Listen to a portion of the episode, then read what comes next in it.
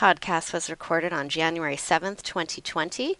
The views and opinions expressed herein are as of the date recorded and should not be construed as an offer to buy or sell any securities. Such views and opinions may differ from those of DoubleLine Capital or of its affiliates and are subject to change without notice. DoubleLine has no obligation to provide any updates or changes.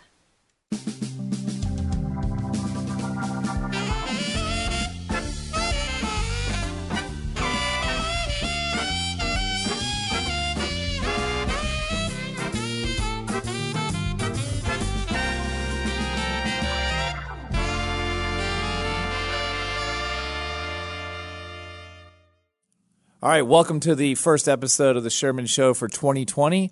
I'm here with my co-host Sam Lau. Hey, hey. And today we have a returning guest, Jeff Mayberry, portfolio manager here at DoubleLine, to help us talk markets and the outlook for 2020. Good morning. Good morning. Good morning, Good morning Jeff. All right, so um, what we want to start off with is, uh, have we done in the past? Talk about uh, the the wrap up from 2019, what the outlook looks like for 2020, what this consensus, what's the street saying, what we're saying here at DoubleLine. and I'm going to take it easy today and turn it over to Sam Lau, who's actually going to be the host today and kick off the, the discussion between me and Mr. Mayberry. Woo! Sounds about right. So let's start like out with 20, uh, let's start off the 2019 wrap up here and see how uh, assets did across the spectrum. Uh, so we, if you take a look around the the universe of assets today um, through 2019, it looks like it was a year where almost everything made money, which is pretty much the opposite of what happened in what we're saying in 2018. So if we take a look at U.S. equities, you know, you're looking at a range of anywhere from about mid 20% positive returns up to the, the winner of the year for U.S. equities and NASDAQ up almost 35% on a total return basis. You look at the all country, uh, the ACWI index, um, even on an ex US basis, it was up over 20% on uh, US dollar terms. Uh, pretty much go across the globe. The Nikkei, emerging markets, uh, the Euro Stoxx, they're all up almost 20% uh, uh, or more. Switch over to the fixed income market, you're seeing much of the same type of trend uh, mid to mid single digits uh, type of returns to mid teens, anywhere from looks like the the low point of the spectrum was U.S. Treasuries at about uh, seven percent positive return. U.S. Uh, corporate credit returned about fourteen percent. So you kind of have the the highs and the lows there all on the positive basis. Moving over to currency land, FX pretty much flat for the year. I mean, if you take a look at the DXY, it started and ended the year about the same level. Let's call it about 20 basis points in a positive move. So for all the strength that people have been talking about in the U.S. dollar, you got a whopping 20 or so basis points. Uh, looking at commodities, you know, hey, commodities this year were quite positive. Taking a look at WTI crude oil, um, and Brent crude oil both were up uh, double digits. He had 26% on Brent and 35% roughly on the spot basis for WTI crude oil. And gold had a great year as well, up almost 20% on the year. So looking across the spectrum, you, know, you, you start to think about are we going to be able to continue this back into into 2020, or you're you going to have a, a type of reversal that we've seen in the last – uh, few years where you have good years followed by bad years followed by good years. So we'll see what 2020 has in store here. Uh, with regard to what the street thinks, uh, for what it's worth, we have uh, you know surveys from around looks like about 10 uh, major players on the Wall Street side of things. Uh, I'll just go ahead and rattle off some um, forecasts that they have, starting with 2020 U.S. real GDP.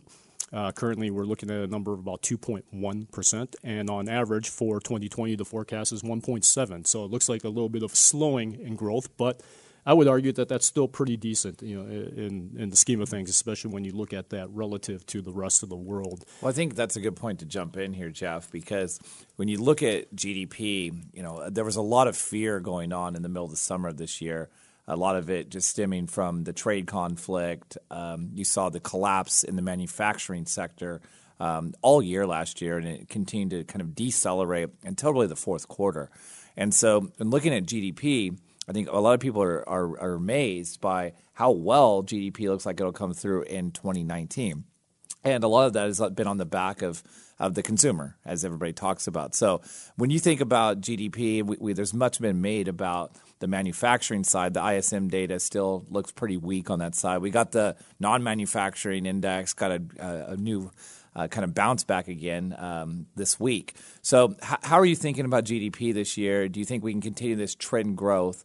Um, when I look across the, the estimates that Sam provided to us, I see the, the Uber bear, I'm not going to call them out, at 0.7 real GDP. I, would say that they're probably looking at the Eurozone, they're not the US. But everybody is really hovering this high ones number. Um, how are you thinking about GDP, looking at the pieces, thinking about, I, I think of it as three major components there's the manufacturing, um, uh, double digits, but very low double digits, piece of the economy. Housing's the next biggest contributor, and then lastly, the consumer. So, what do you think about those kind of three legs as we go into 2020? Yeah, I think that when you look at it, when you look at last year, look at 2019, you had the Fed come in mid-year and almost made everything better. And that, that kind of led to the GDP revisions or GDP bouncing back from their lows back to to, to good to good numbers. And I think that with the Fed, you know, we haven't talked about the Fed yet, and I'm sure we will get into that. But I think you know the Fed outlook or, or what the Fed does is going to have a big effect on how kind of the economy works. And I think that uh, you know if you if you talk about street forecasts of, what what the Fed's going to do, and it's going to keep GDP up at, at, a, at a reasonable number. Again, not five percent, not not a great number, but still reasonable. And and especially as as Sam said, compared to the rest of the world, you know, a, a 2.1 or a 2.3 or whatever, whatever, you know, two handle or high ones is, is pretty good. Yeah. Especially for we are at this point in the cycle. And I think, as you're mentioning the Fed, uh, I think a lot of people forget that monetary policy operates with a pretty significant lag. And you get estimates, is it three to six months? Some people say 12 to 24 months. But I, I think that's what you've seen a lot of the data in the fourth quarter is responding to those first rate cuts. And I think the first rate cut, you know, we saw in July – uh, that was really just on the back of a, a, reversal of what we saw in December of 18, uh, where the Fed was kind of naively saying, we're going to normalize rates, uh, the balance sheet doesn't matter. And then that kind of reared its ugly head once again in, in late third quarter in the middle of September. And so no, I think that that support from the Fed is probably why you saw some of the bounce in the economic data um, in the fourth quarter, especially in December. I mean, things seem to be, you know, some some things that are still on the negative seem to be on that upward trajectory. Now, I'm not a big second derivative rally kind of guy or green shoots that we saw back in 2019 or 2009. Uh, but in general, I think that much has been focused on the manufacturing side of the equation, and we're leaving out the consumer. So, Sam, let me ask you you know, we look at unemployment rates today. Three and a half percent is the uh, U three rate, right? That that's published out there. Um, you have average hourly earnings near cycle highs. If you take in supervisory plus non supervisory employees, you're getting something about 3.7%, which is right near the highs of the cycle. And so, can the consumer continue to carry this? I mean, unemployment's low, albeit a lagged indicator, not a forward looking one but you have wage growth there. There seems to be pretty decent spending in there. Savings rates are still up too. Um, now that we're getting this, and remember, inflation right now, headline inflation is running about 2.1 percent. So you have the consumer that's making progress. Really, for the first time in 2018 and 2019, um, was the first time in the cycle that wage growth was outstripping inflation, at least in a meaningful manner. Yeah, and you know, if you take a look at that, the face level, it is very positive for you know what seems to be for the, the U.S. consumer. But one of the things that we have to start showing some concern over potentially is just the what is it the uh, employment cost index as well, because as you're getting these you know uh, above trend, I suppose you can say of late for average hourly earnings, where it's trending up closer to four percent on a nominal basis on a year-over-year basis. It seems pretty strong, especially if you you know, compare it to uh, the consumer price index, which is putting in around right now about 2.1 percent on a headline basis, a little bit higher for a core basis, it seems positive, and it seems like the U.S. consumer will have uh, some spending power going in. Uh, whether or not they'll have the continued willingness to do so, I think, depends highly on the labor market that you talked about before. Because one of the things, given that the U.S. consumer is roughly, let's say, 70% of the U.S. economy, if uh, corporations start, you know, sensing weakness, as we've seen somewhat from you know, perhaps the CFO studies that's you know been put out of uh, Duke in in terms of expectations for the future uh, for hiring plans, then you know that could be a hurdle for the U.S. economy going forward, given these input costs. But I did want to take it back to something that we were talking about before. You, you sound like an employer all of a sudden, right? You're, you're calling it the employment cost. You're not talking about the the platitudes to to actually labor uh, actually getting a benefit. Capital and labor both won last year, I'd argue, um, in this having, as you rattled off those returns for the year. But also, as you look at the labor market, I think I, have heard some criticism that it's the lower end jobs, the lower education, and kind of the lower paying jobs that have had the bigger gains. I actually think that's more of a positive than a negative. And I think of that because that helps stimulate across. It's not just the wealth effects when you look at asset prices, and the higher earners are the ones making more money but to actually be more broadly participating. So I do think that's a that's a positive trend in the economy. Uh, again, we'll have to monitor to see if it does uh, continues to pull through. But before you jump onto that too, I think um, you know, for those that, that follow the labor market, one of the best leading indicators happens to be jobless claims, right? So uh, when you go out and do initial claims and continuing claims, and there's been a lot of uh, hubbub about uh, initial claims going up. Uh, that they've been starting to go up and they've been on trend for the last couple of months. But when you pull out the chart, of initial employment. I mean, we're talking off, off, the lows, very low basis, right. right. And so there's been a huge improvement since 2009 in the labor market, and I think you're starting to see more broad participation. So, um, although the CFO studies talk about you know cost, and yes, now we have to give out benefits. There's health care. It's not just actual wages; it includes all the compensatory packages. Yeah. But no, I think that's fair, and uh, yeah, definitely. Uh, you know, as I started out saying that the the increased paycheck to the end user is always a good thing, but you always have to keep in, you know, in mind the, the, the, cost employers in terms of their ability to, to sustain that on their end as well. Um, but I think when you look at employment costs historically, or at least over the past 20 years, that every time that your your cost your employment cost starts to rise, the Fed's tightening, yeah. right? And so so they're you know you can look at it cynically and say the Fed's keeping the man down, but it's really right now they're they're the Fed is is you know on on hold or, or going to be easing or the market's pricing in 50% chance of an easing. So I think you can get you can get the employment to, to, to still benefit from from rising you know costs. I think that's a great point too. And as you'd mentioned uh, to kick us off here, talking about the Fed going into easing mode in 2019, uh, they are on pause right now. I think that's what they want to do. I think Jerome just wants to come out and just he wants to just have the shortest press conference. I keep saying this, but he doesn't want to go out there. He, he's hoping to talk about something else. But I think to your point. Um, the reason that you don't see the Fed doing that is because inflation isn't at these critical levels. But also, if you go back and, and look through uh, the swath of the labor market statistics, I think that the Fed, you know, is very uh, happy because when you look at essentially wage from aggregate hours worked, right, times kind of the wage growth, you're seeing income using that as an income proxy. It's it's back on an upward trajectory again, and a lot of people who focus on it, especially if you strip out manufacturing. Now, it's this old joke of if you take all the negative things in your portfolio and get them, you'll be up, or at least you won't be negative. But um, I do think that um, there's too much focus on on the manufacturing sector today. Now, again, to our listeners out there that sit in Detroit or you know that are employed in that sector, there is obviously a reason to be concerned, um, and we've seen hours work go down there. But I'm still amazed by this when I look at manufacturing these aggregate data stats that even though hours worked are down, they're still greater than 40 hours a week. Right, that that's still pretty amazing, I think. So, uh, although we are getting some kind of negative signals there, um, I, I think that you know we've got to continue to focus on the other piece of the economy. I think that's you know what had some people scared going into or going through 2019 is when you did see that dip down in, in terms of the the ISM manufacturing survey dropping into uh, contraction indication levels, right? And that's, and that's, a global phenomenon, right? This is not just exactly. something that it's here in the U.S. And uh, I've been very critical of it, just simply the fact that it is heavily concentrated in automotives, right? We have a problem in the automotive sector globally. There's not enough demand uh, for the amount of supply of vehicles out there, and this has been a trend for you know five plus years.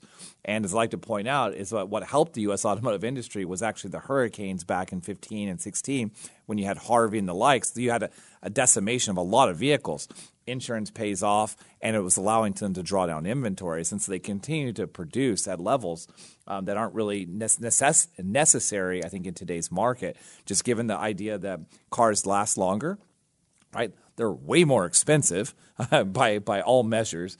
Um, they're at all time highs, even on an inflation adjusted basis. And so I think that there is something that's that's um, rooted in the automotive industry um, that is causing this. Now, granted, it's a big part of industrials, right? And it doesn't help with um, uh, also the Boeing issue. Um, you know, uh, again, the confidence that's been lost in that company. We had another plane crash this week, um, yesterday. We still don't know all the details of that, but Boeing definitely has not just a an industrial problem; they have a PR problem as well. And so, again, I think those things are in there in those surveys. That that is a big piece of our industrial economy. That's right, and it's, it's, we always have to keep in mind too. It's what percentage of the U.S. economy is is manufacturing. Uh, yeah, it's somewhere between like 11, 12, 13 percent. Just depends on kind of the measure you look at, but it's it's in the low low double digits. Yeah. So and, you know, a lot of times when we look at it, you know, I started out by saying in you know 2016 we saw a manufacturing contraction that did not lead to an economic recession. I think you need to look at the the counterpoint to the ISM. Uh, manufacturing number, which is the non-manufacturing, the non-manufacturing, exactly, which is the other piece. So right. it's effectively, I mean, if but we're looking at this. something like that, you want to have some type of corroboration. You know, yeah. But remember this: part of manufacturing is also the energy patch, right? The oil mm-hmm. patch that we have there, and getting oil prices back north of sixty dollars is helpful uh, to the U.S. production. Uh, but you know, we we still feel here that you need to be closer to 70 to actually turn some profitability in these areas, just to be given the debt structures and and um, uh, the competition globally there. And so we need a prolonged oil price at these levels, I think, to help bring that back. And you've seen that there has been a resurrection of jobs within the oil patch, specifically kind of the Midland, you know, West Texas kind of area. And you're talking. You mentioned Jeff uh, Sherman, actually, the the resurrection in prices for U.S. Uh, crude oil. I just wanted to see with what Mayberry would think in terms of the longevity of oil prices where they're at today. I mean, we had a pretty significant ramp up, as I mentioned earlier. We had uh, on the spot basis about 35% increase on a year-over-year basis through uh, December 31st, 2019. Where do you think crude oil um, goes from here? Well, I think when we looked at it this year, or, or I guess last year, um, you, as you said, it was up a lot, but you, it kind of feels like there's a floor to, to oil prices. It was $45 a barrel WTI and, and you know December 31st, 2018, $61 a barrel um, at the end of the 2019. But it has been in that 50 to $60 range or 55 to $60 range uh, for, for, for a good portion of the, of, of the year. And you know, it kind of feels like that it's it's very much range bound in, in in some sort of range. And so you could you could say there's a floor, whether it's at 60 or 55 or 50. Um, it doesn't feel like we're going to be going down to the 20s again, like we were. Um, it was 2015, 2016, Feb 2016, um, yeah. And so, bucks. so I think that you in and you had you always have that geopolitical risk uh, of higher oil prices. You saw a little bit of that last night. Yeah. Um, yeah, we've seen that. We've seen that really as as the calendars turned here, as there's been some new conflict. But you know, I, I think that the other part of the commodity complex that you know was really uh, did not participate as much in the rally was copper, right? And so I think a lot of that had been hit by the trade war. Uh, there's much made about soybeans and like because of the purchases. Uh, news alert: the the Chinese will not buy you know 50 million tons of, of soybeans. Um, they haven't done that in, in many years. In fact, on uh, it takes like two or three years to get that consumption pattern back. But there, there is definitely talks of phase one of the trade deal. Does anyone actually know what phase one of the trade deal is? I know we talk about phase one, but what are the details there? Are there? No, that's right. There are no details. Yeah. Right. But I, I do think that you know, with the election coming up, and uh, Trump understanding how important the economy will be going into that election, um, that it is important to really dial back down some of this uh, this rhetoric. That said, we do have tariffs still that are significantly higher than they were two years ago. And when you look at the basket of goods that have been tariffed, it's 12 percent higher. Um, but does that lead to inflation? I think is the question. Uh, do you think that that will actually get us to some levels of inflation, or are we already priced that in, given the fact that it's already happened? I think you you saw the, the prices in in those commodities shoot up, you know, in the trade during the trade conflict, and that so. I, I think you can marginally there'll be some effects on on inflation on um, on headline inflation, but I don't think it's really going to be too material. It's not going to be certainly material enough where uh, you start worrying that inflation's getting out of hand, that it's going to it's going to skyrocket, and that you know that you don't want to be you know the Fed's going to be raising rates. Um, I think that you know it's on the margin, it's a little bit higher, but it's not going to be something that's uh, too significant. Yeah, and I think from our macro team, the stuff that we've put together, um, you know, kind of what we've seen is around a two and a half percent inflation rate for 2020, which is is high.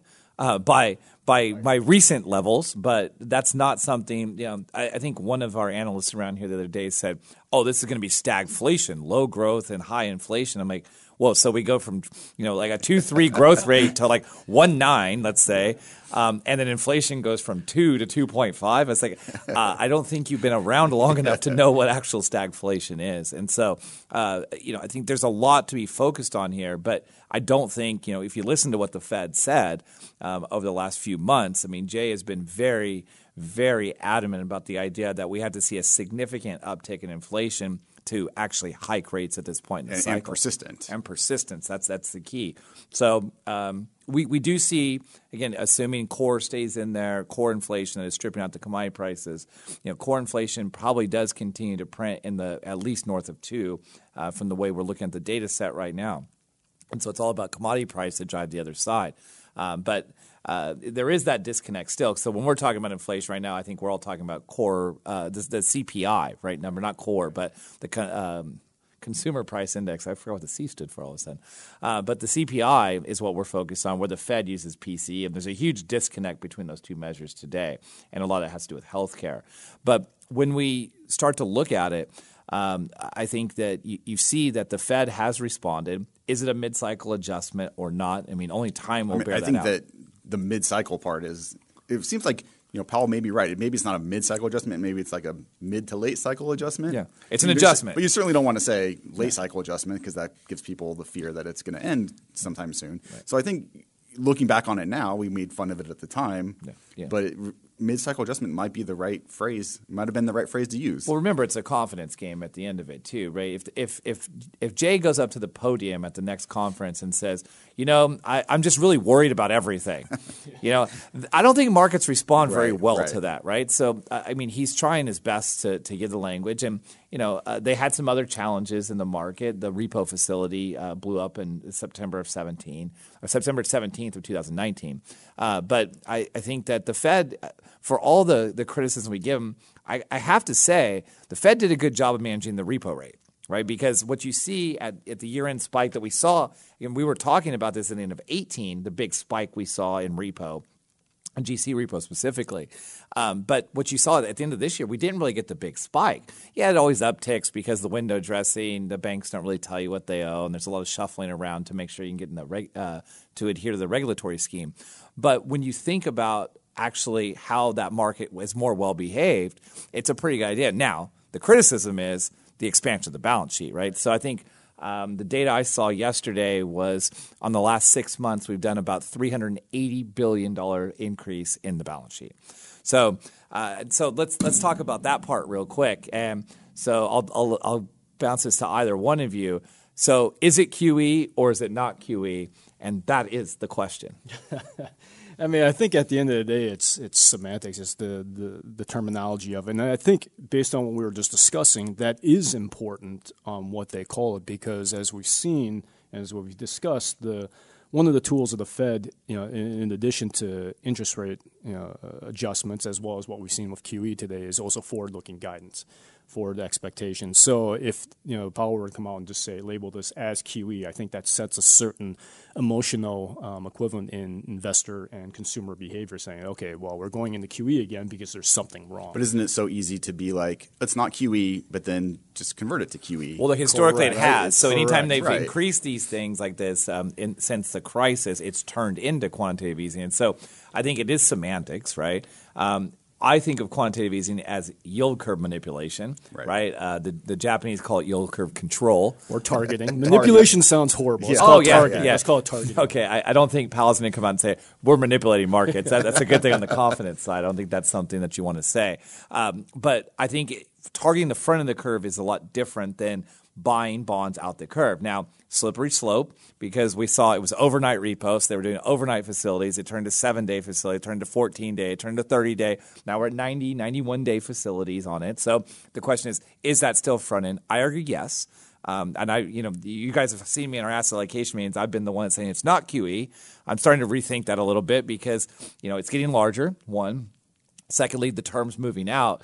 But remember, the Fed has a rate they have to target. If you if the market doesn't trade at your target rate, and I'm talking about Fed funds rate, which it did not back in September, it got above the targeted range, then you need to do something because if that's what you're targeting, your job is open market operations to get those rates where they need Yeah, to be. talk about confidence. Right.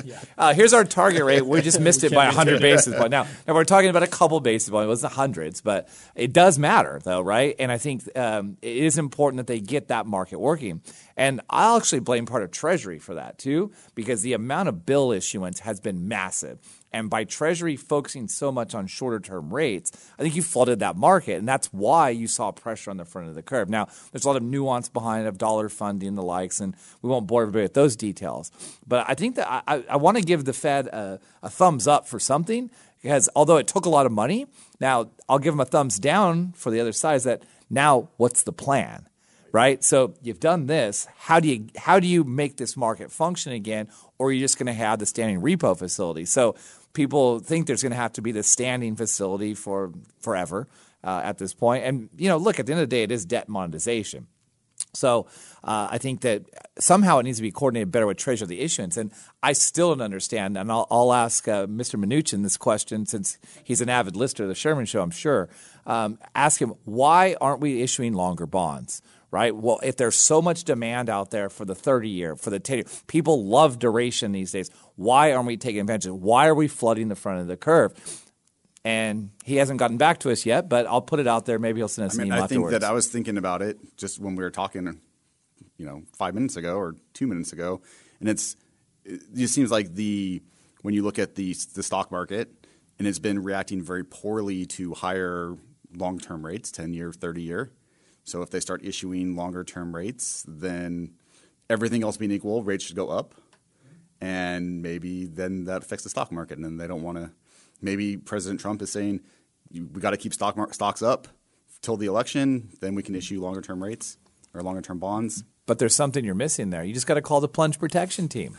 right? PPT. Yeah, right. So it's not just for PowerPoint, right? Well, So- the, other, the other thing is too. Didn't Min- I mean I know they've been considering the fifty and you know potentially we laugh at, but perhaps the hundred year bond as well. But didn't Mnuchin float around the idea of the fifty year no, uh, bond and people kind of just dismissed it? They said no, that's not. I mean, look, if you wanna look at the spread, you probably got to charge. You, you probably clears at 10 to 15 basis points higher than the long bond today, the, the 30 year. We'd have to start calling that the long bond, I guess. Um, but the, you know, if you think Is about that that, it? Is that it? Fifteen to twenty basis I, I, yeah, it's Ah, it's crazy does, now. it doesn't. I mean, look at what Apple Apple did a century bond a few years back in pesos.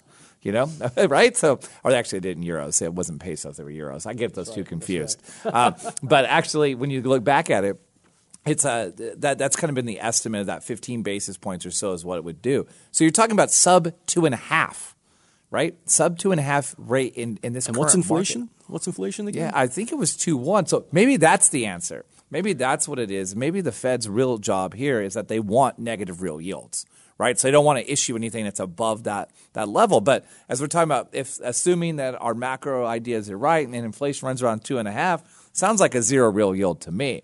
And worst case, you just have Fed open up the balance sheet, they buy the bonds. Remember, the beautiful thing about QE that I love to remind people about that I think they forget a lot of times is that every bond, every treasury bond on the Fed's balance sheet pays zero interest.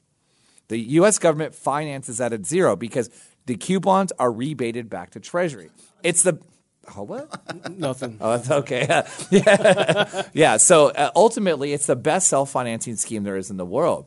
And to say why we've been negative on the dollar, we continue to be. It's because of that certain type of scheme that Mr. Uh, Lau just talked about. Well, shouldn't the Treasury just issue some like very low coupon perp bond and just have the Fed buy it all? Well, this if you go back, remember uh, Bernanke when he was, uh, I think he was still a Fed governor before he was uh, the chairman of the Fed, was talking about issuing.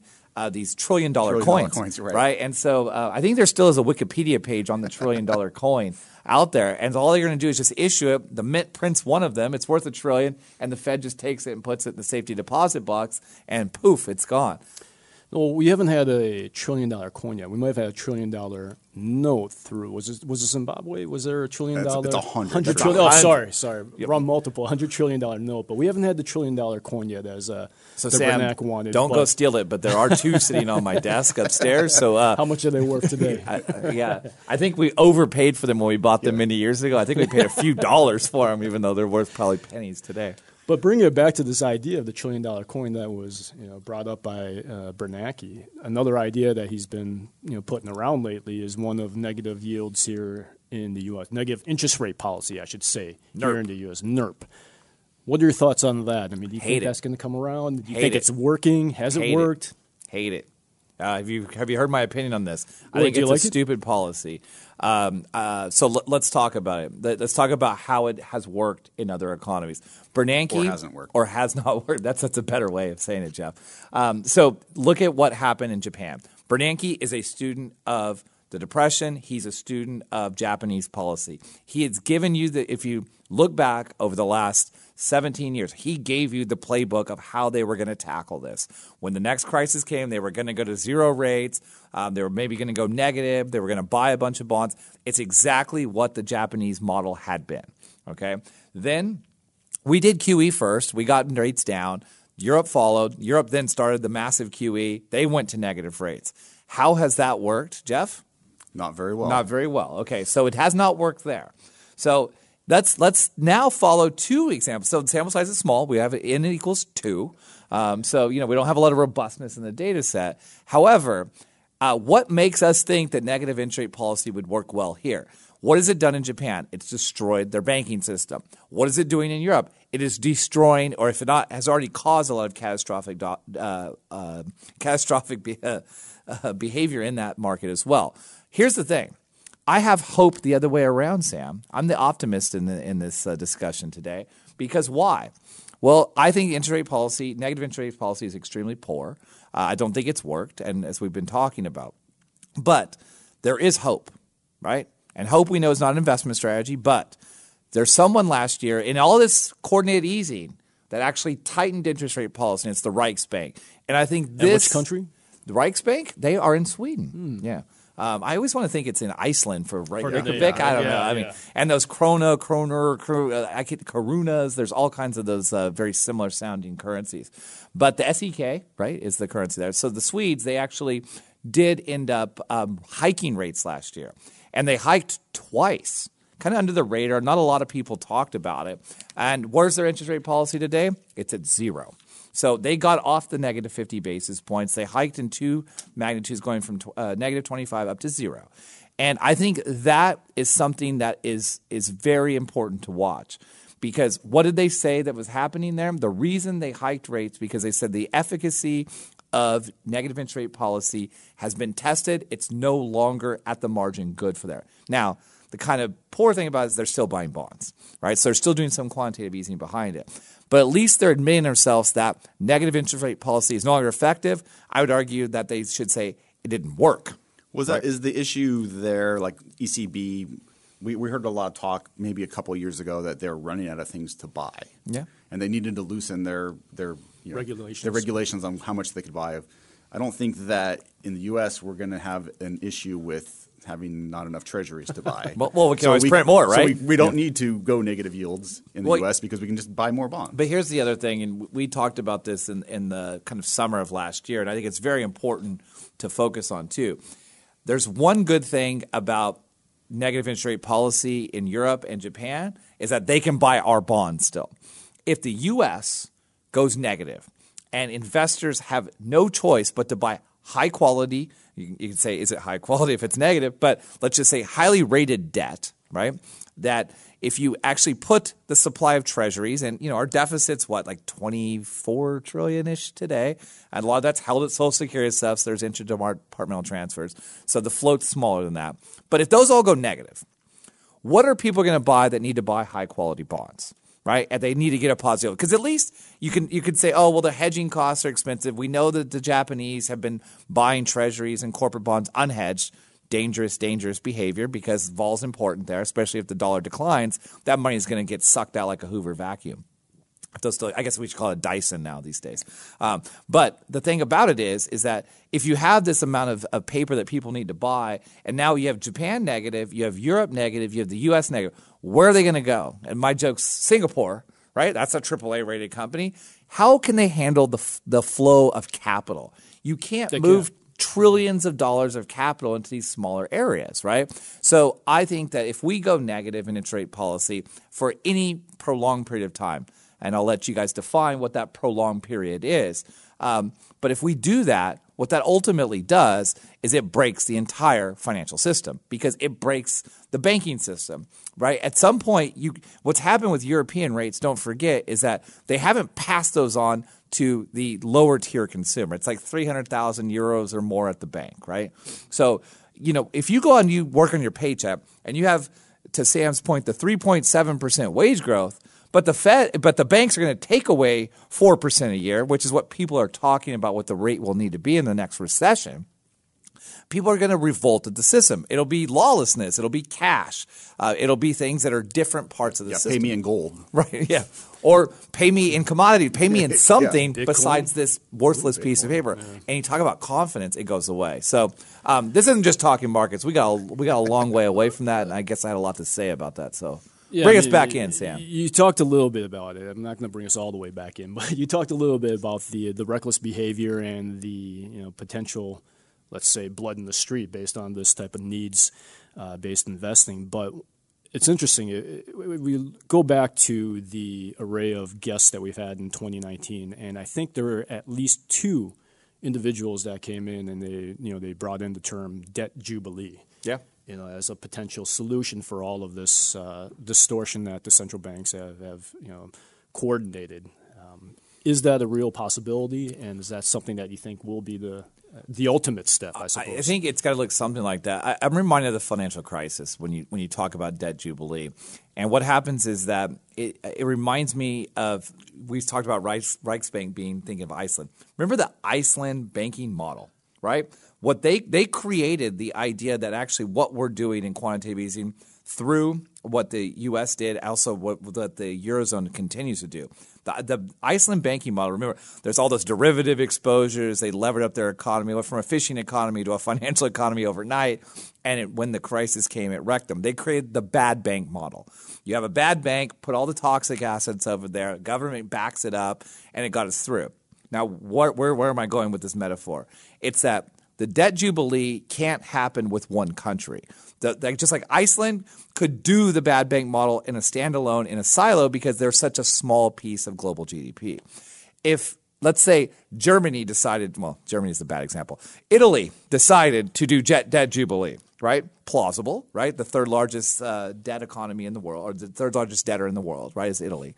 If they try to do that, what, how do they want to do that alone? It will kill their economy right? So if it's ever going to be done, just like with all these other monetary policies, it has to be coordinated. And so the story I like to tell is that if you want to give me debt jubilee, it's going to sit like we're sitting here at this podcast room. We're sitting around a round table. You're going to bring the leaders of, of the of the huge debtors in the world around the table, and I say it ends like a Quentin Tarantino movie. Now I just watched the latest one. I watched the latest one. That one did not n- number nine from him. The Once Upon a Time in Hollywood did not end like the other eight. But typically, Spoiler alert. Spoil, spoiler. Come on, man. Well, it just wasn't a massive shootout. That's all I'm saying. You know, you know. Uh, I'm not saying well, it's it's a fairy tale, right? I went blood in the streets. You had to bring in Quentin Tarantino. Yeah, but me. but think about it. It's that Mayberry, you owe me money. I owe Lau money. Lau, you owe Jeffrey money. We got a problem. So do Well, we I'm have a paying Jeffrey back. I'm paying Jeffrey back. I'll tell you that. Well, right he, now. he can actually, uh, he, there's a way he can actually take it from you, I believe. uh, but point being here is that it has to be a coordinated effort. It has to be coordinated because otherwise it can't be done. And so, what do we do? Do we change currency systems? Do we do something different? Uh, no one knows what it looks like, but um, we'll bring Keynes in here. The quote from him: "It can it can stay irrational a lot longer than one thinks." At least that's my uh, summary of what he said. So um, it does end that way. So let's talk about one thing that you like to follow, Sam, and that's the stock market. What, what do you think about the stock market and where we're looking now? We had a big multiple expansion last year. Uh, earnings growth is going to be roughly zero to slightly negative for 2019. Uh, if you use FactSet estimates, that's where you get. Um, so you had this huge run in the stock market. You're talking about 30 plus percent. If you use just S&P and you look at earnings, they were flat. So huge multiple expansion. Um, but I like to rewind the clock a little bit. There's something very convenient about 2019, and that was that we were at the lows of the market back about a week before the calendar term. we had this 20% correction in the fourth quarter. So it doesn't look as bad on a multiple basis if one now goes back 15 months or 18 months. So it's not as much of a multiple expansion. So can we get earnings growth here to support the valuation? Not shockingly, uh, if you go back through history, the stock market is some of the best when actually earnings are flat because the market's looking through that, right? Um, so did we eat up all the gains last year, or are we on the point of saying that you know earnings are to come here rationalize some of this? Or are you still worried about your employment cost index? no, I think I mean I think you hit it. This earnings appear. You know, it seems like in 2020 they're going to continue you know, being flat. I mean, you can do some of the so-called accounting gimmicks, hand waving, and talk about EPS. Um, you know, perhaps even that has gone by the wayside if you know we see buybacks start to you know continue to to start uh, tapering off. So from that perspective, you know, you may not see the same type of multiple expansion that we you know saw in 2019. But I think one of the things is you know I want to take uh, my cue from one of the um, webcast titles that we had, or you know, our, our, our, presentation titles that we had, which was you know, the Fed rules everything around me. I think there's one thing that you can't discount. Uh, no, no, no, no. It was not Freem. It was Dream. It was debt rules everything. Debt everything. Okay, I turned it around. I think yeah. in my head. Then I did yeah. Freem. You know, taking my cue from Wu Tang Clan. Then let's just right. say that and say right. that the Fed rules rules everything around me because as we've seen, you know, the the forward looking guidance as well as the fact that we're now in somewhat, you know, again, you know, we may argue on whether or not it's QE or not QE, but you know, it seems to be the consensus around this table that at least you know we have the slippery slope where what they're doing at the short end of the curve could easily uh, translate to uh, yield curve targeting towards um, you know the, the, later stages. That coupled with the fact that we just went through uh, three rate cuts, we have a pretty accommodative Fed. On top of that, we've had JP uh, Jerome Powell come out and say that not only is he looking to uh, basically he gave a whatever it takes um, over the course of several um, appearances and said, you know, we're going to stoke inflation, do whatever it takes to stoke inflation, but also we're going to keep the economy going. So I think you have that as a tailwind for U.S. equities.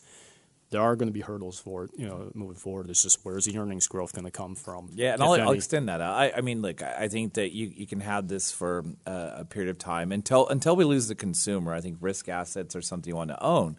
Um, the problem with risk assets is that they're well priced. They're priced for that type of thing. So you know, there is some asymmetry and risk to the downside. But you know, long term, as you think about, it, there typically is a risk premium in, in risk assets.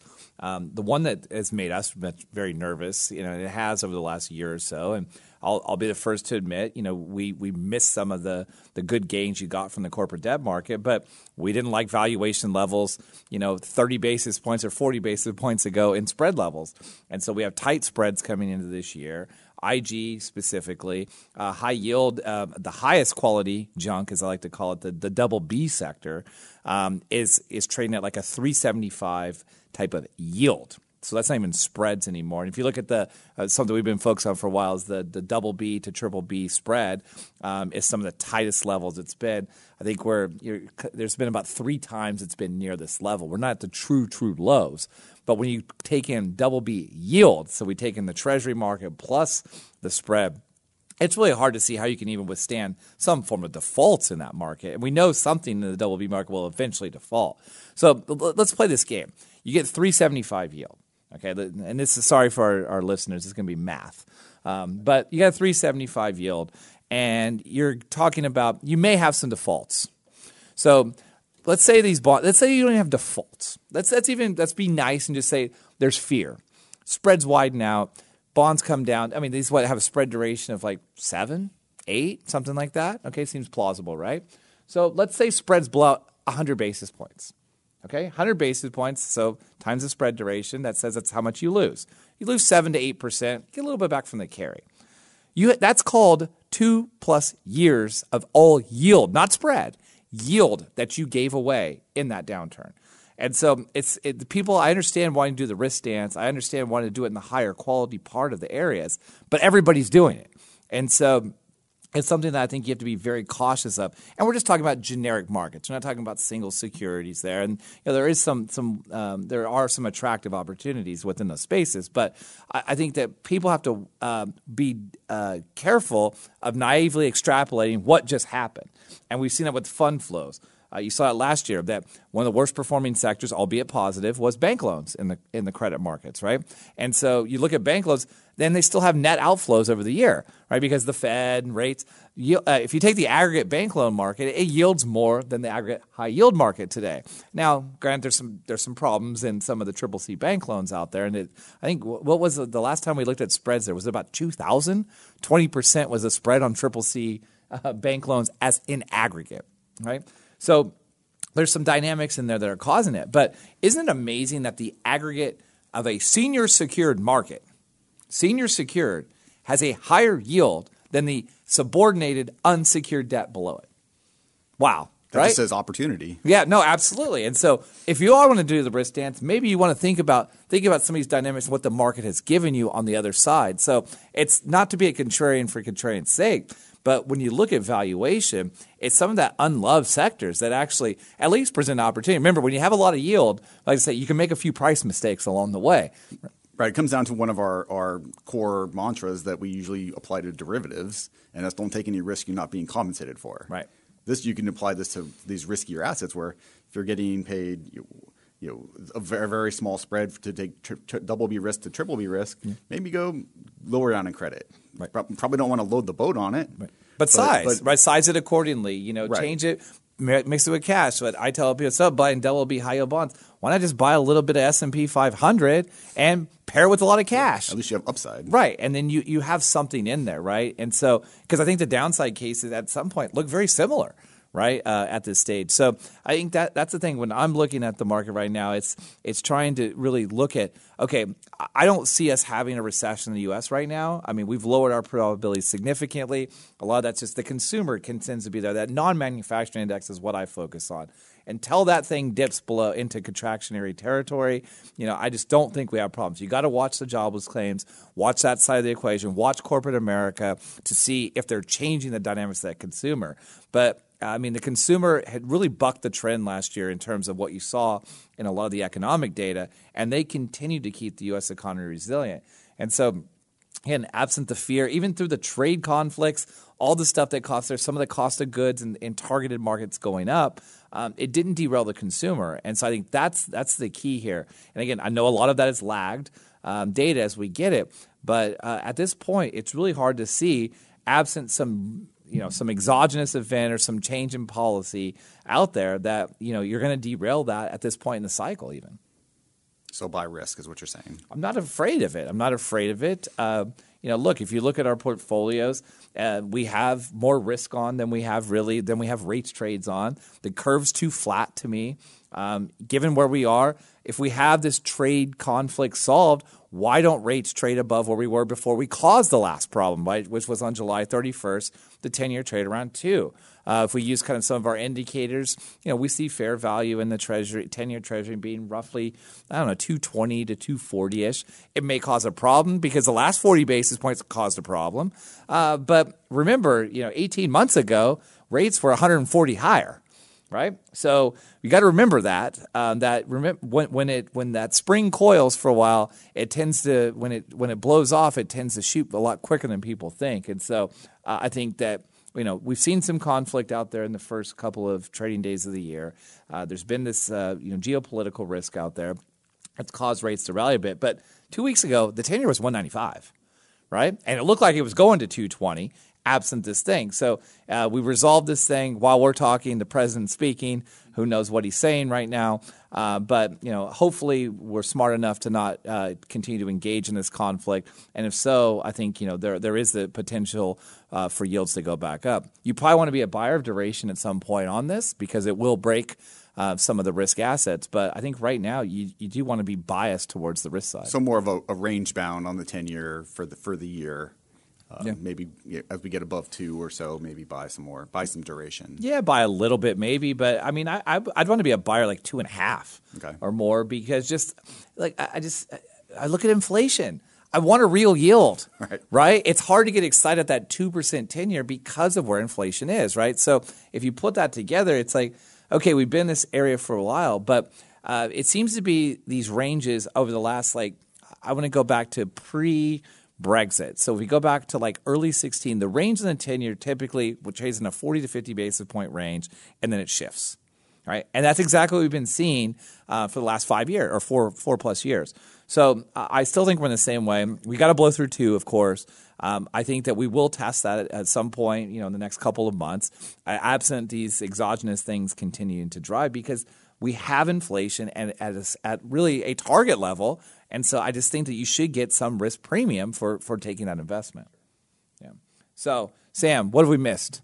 We're getting out the end of time here, and uh, and we're bring, we brought in our colleague Eric Dahl here to uh, to do the Sherman Says for us today, so that way you couldn't cheat like you like to do. Yeah, and he does look like he is getting a little antsy, so maybe we wrap this up and uh, hand it over to Mr. Eric Dahl for a little bit of Sherman Says, which at this point, since it's the other way around, doesn't isn't my favorite part of the segment. Ah, okay. well, hey, I also know that you hosting isn't your favorite part of the segment either, so we appreciate you kicking us off today. So, with that, um, I'll, I'll play the Sam uh, the Sam Lau role here, and uh, uh, for those of you not aware of the rules of uh, Sherman Says, um, Eric Dahl uh, is going to come in here and ask us a few. Uh, he's going to give us phrases, and we're going to give one word responses. Sam, I know you've been trying to trying to duck out of that for a year or so. One word responses at the top of mind. What comes to those phrases, and it'll give you uh, an insight into our thinking.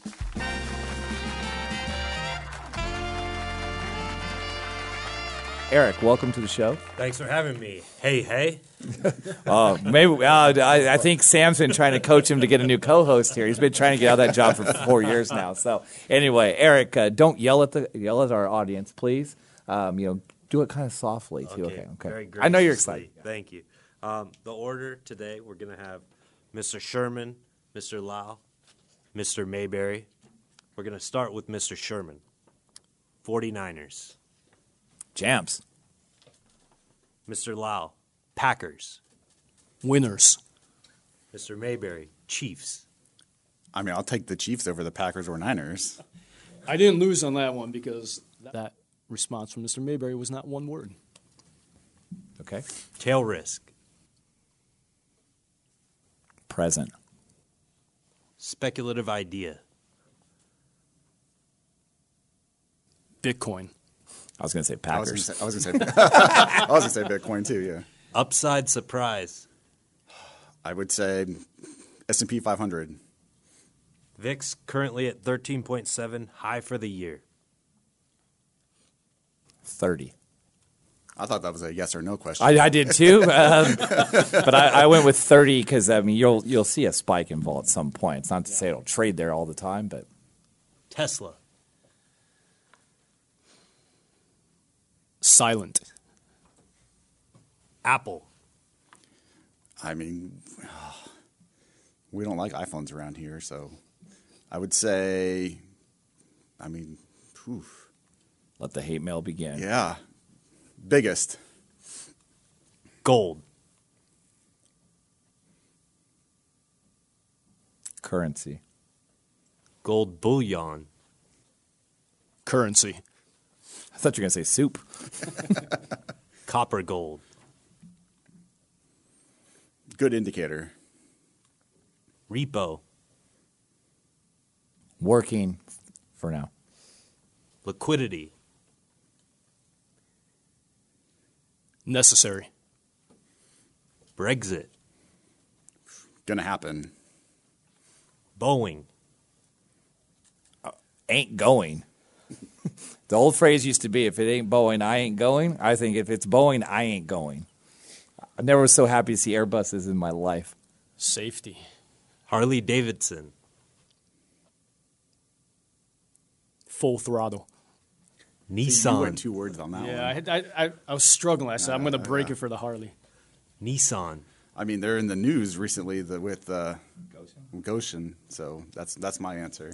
They're in the news recently. No, Go, Ghosn. That's oh, what. okay. Oh, this, Wilder. are we at the end? One more. We got one more. Wilder versus Fury 2. Can't wait. It's going to be great. Um, prediction. I got to go with the American man. I love watching Wilder, but he looked kind of weak in the last fight, you know. But man, that one he got one punch power, but also remember Fury's got Frankenstein in him after that last fight. So That was can't wait. That yeah. was the Undertaker move from yeah, WWE. Feb 22. Uh, those of you who don't watch boxing or have been missing it, man, it's time to come back to boxing. It's going to be a great, great fight. Is that the longest Sherman show or Sherman says answer ever? No, you've you obviously don't listen. I I've ramble. to every single one. okay. Boxing versus MMA. Sport versus real fighting. To Mayberry, last question. Conor McGregor versus Cowboy Cerrone. I, I don't watch enough boxing to know, or MMA, or whatever it is to know. Uh, but it sounds fun. All right, well that that there we have it. All right. Well, thanks, Eric, for coming in. Thanks for bringing all your passions in here your cars, your motorcycles, your fighting, uh, combat sports. So, anyway, thanks, everybody, for listening. We've got a good lineup for this year on The Sherman Show. Can't wait to reveal our guests. Our next one, I think you're going to really like. Uh, we'll let you tune in in a couple weeks to see that. But don't forget, you can follow us on the Twitter uh, at Sherman Show Pod if you want to get some insights uh, from what we're talking about out there. We have a YouTube channel. I highly encourage everyone to check that out. YouTube.com backslash DoubleLine capital. Um, uh, it's very important to look at that because uh, you can actually see what Sam looks like uh, with his pencil behind his ear and all the work he puts in here. But also, we have a roundtable we just recorded uh, this week here. Uh, it's been we had some great guests on there. Uh, can't wait to share those insights with you. You can catch that again at YouTube.com backslash DoubleLine capital. Remember, you can follow us on. You can listen to us on at the DoubleLine website, iTunes, SoundCloud, Spotify, some other stuff I don't know. We're working on all those things. We got some LinkedIn, we got some other stuff. We're trying to figure out how to be social with the media out there. So, uh, Sherman Show at doubleline.com for any feedback. Again, thanks again for all the listeners. Looking forward to 2020. And again, I hope you're excited for the guests that we have lined up because it's going to be a great year in terms of the podcast. So, take care and speak soon.